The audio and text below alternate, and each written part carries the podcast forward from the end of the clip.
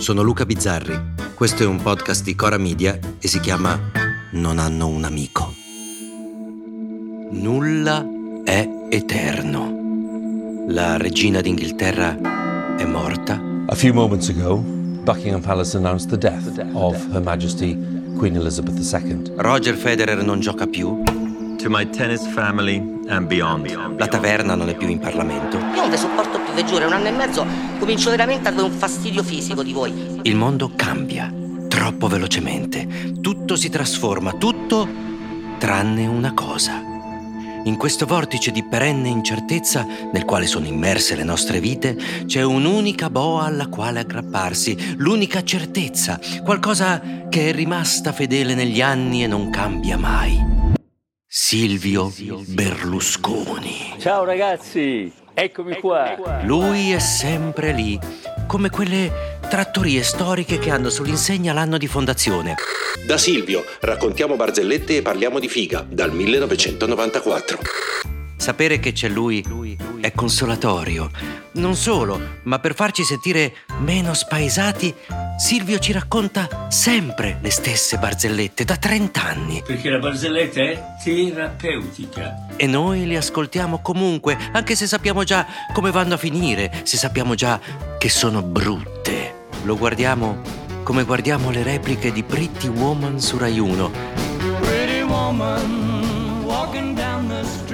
E, e tengo a precisare che il paragone è assolutamente casuale. Silvio non ha alcuna attinenza con la storia di un miliardario che va con le signorine a pagamento. No, no.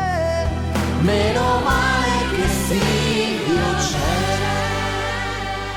male che Silvio c'è. Recitava una sua hit. E meno male, meno male che c'è lui in questa campagna elettorale a tirarci su il morale. Ogni suo video di TikTok è uno squarcio di allegria nel cielo plumbeo della campagna elettorale, un momento di astrazione, un pezzo di videoarte. Guardi, ho colpito ancora. Parla, parla, Silvio parla. E a dire il vero non si capisce una minchia. In caso di stupro e a maggior ragione in caso di omicidio.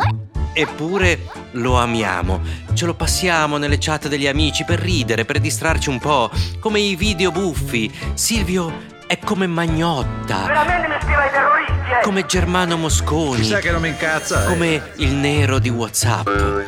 I più acerrimi nemici di Silvio ormai non riescono neanche più ad odiarlo. Anche perché, durante questa campagna elettorale, Silvio si è trovato improvvisamente in una posizione inedita. E lui di posizioni, insomma, le ha provate un po' tutte, ecco.